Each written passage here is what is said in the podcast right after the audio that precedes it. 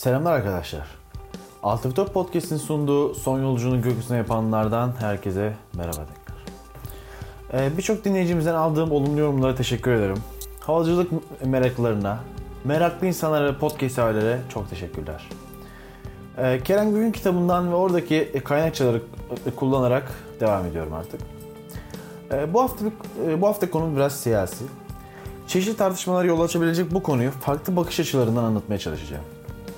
Türkiye Cumhuriyeti Başbakanı bir uçak kazası geçirmişti. Tüm sevenler endişe içindeydi. Evet, Türkiye'nin dokuzuncu Başbakanı Adnan Menderes'in Kıbrıs müzakereleri için gittiği İngiltere'de on yedi Şubat bin dokuz yüz elli dokuzda Londra'nın Gatwick havaalanına dört buçuk kilometre kala Surrey bölgesindeki e, Nevdegate köyü yakınlarında ormanlık bir alana düşen Türk Hava Yolları uçağındaydı. Wisconsin tipi dört motorlu Sev isimli uçak önce yakıt ikmali için İtalya'nın başkenti Roma'da mola verdi. Daha sonra ise Londra'daki Heathrow havaalanına hareket etti. Ancak yoğun sis nedeniyle uçağın Heathrow havaalanına inişine izin verilmedi. Uçağın önce Paris indirilmesi planlandı, ardından Londra'nın kırk kilometre güneyindeki Gatwick havaalanına yönlendirildi. Ancak Sev uçağı yine yoğun sisin etkili olduğu Gatwick havaalanına yaklaşık beş kilometre kala Surrey bölgesindeki Nevdegate köyü yakınlarında ormanlık bir alana düştü. Ağaçlara çarpan uçağın iki kanadı koptu ve ters döndü. Uçakta bulunan sekiz mürettebattan beşi, on altı yolcudan ise dokuzu o anda vefat etti. Bu noktada tüm Türkiye merak içindeydi. Uzun bir tek parti döneminden demokrasiye kavuşan ve ülkeyi kimilerine göre Amerika'nın kucağına oturtmaya başlayan Menderes bu kazada ölmüş müydü?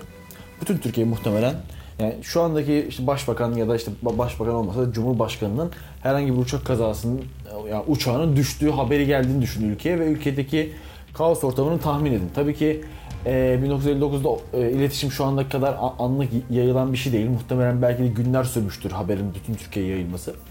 Ama bu haberin Ee, ülkede nasıl bir etki yarattığını bence siz de e, tahmin etmişsinizdir diye düşünüyorum.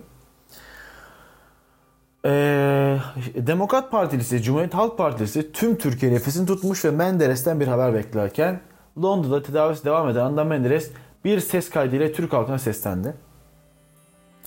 Kazanın ayrıntıları ve uçağın neden düştüğü hala bilimsel olarak açıklanamamakla beraber belki de bu kaza bir ülkenin kaderini etkilemişti.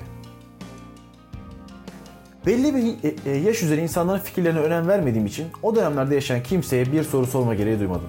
Fakat isim vererek kimseye hedef gö- göstermek istememekle beraber bu konuda önemli eğitimler almış, kaliteli fikirleri olan insanların yazılarını ve kitaplarını okudum.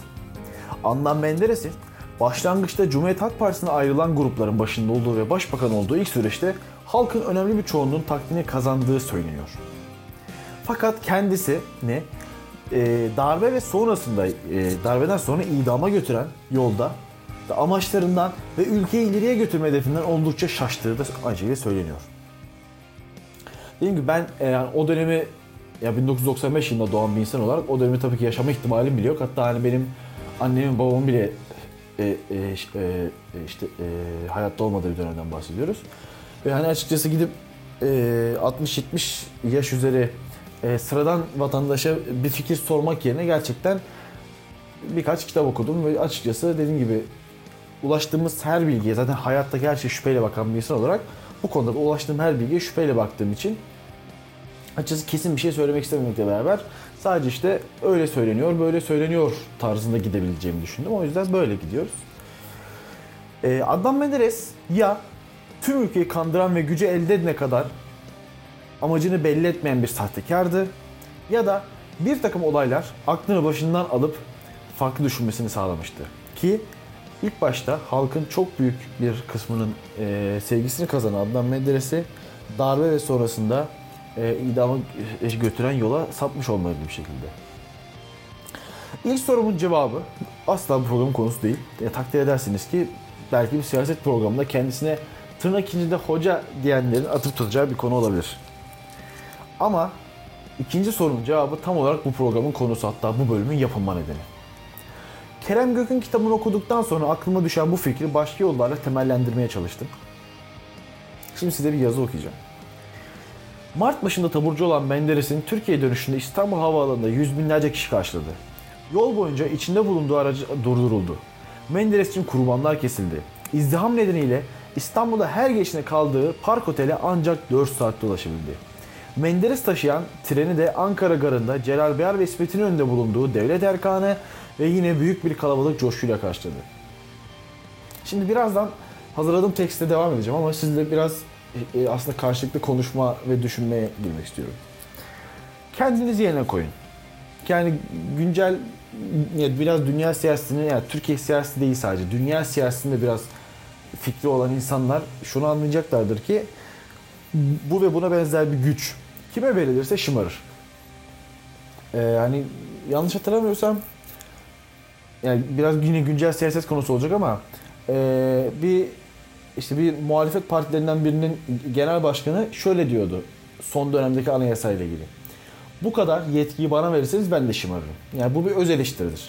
Aynı şekilde ben de söylüyorum bunu. Ben, Burak Karaoğlu, yani şu Adnan Menderes'e yapılan, belki de şu e, abartılı e, sevgi bana yapılsa muhtemelen ben de şımaracaktım. O yüzden buradan sonra biraz haklı bularak devam ediyorum açıkçası. Şimdi bu az önce okuduğum yazıda Adnan Menderes'in yerine kendiniz hayal edin.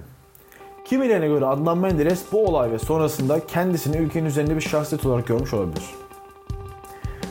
Tüm dünyada gösterilen ilgi ve ülkedeki aşırı sevgi sonucunda bulunduğu makamın sorumluluklarından uzaklaşmış olduğu, hükümetin güç kaybederek kendisini idama götürdüğü söyleniyor.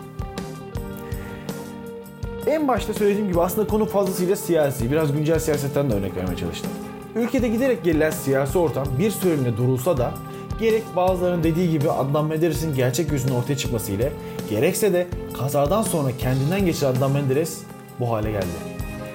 İşte bu uçak kazasının bir ülkenin tarihine böylesine etki etmiş olabilir. Büyük felaketler tek bir olumsuzluk sonucunda meydana gelmez, birçok olumsuz durumun birleşmesiyle meydana gelir.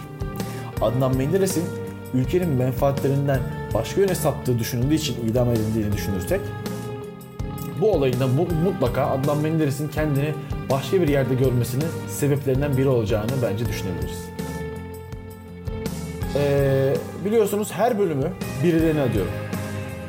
Uçakta ya son yolcunun gökyüzüne yapan birilerine adıyorum.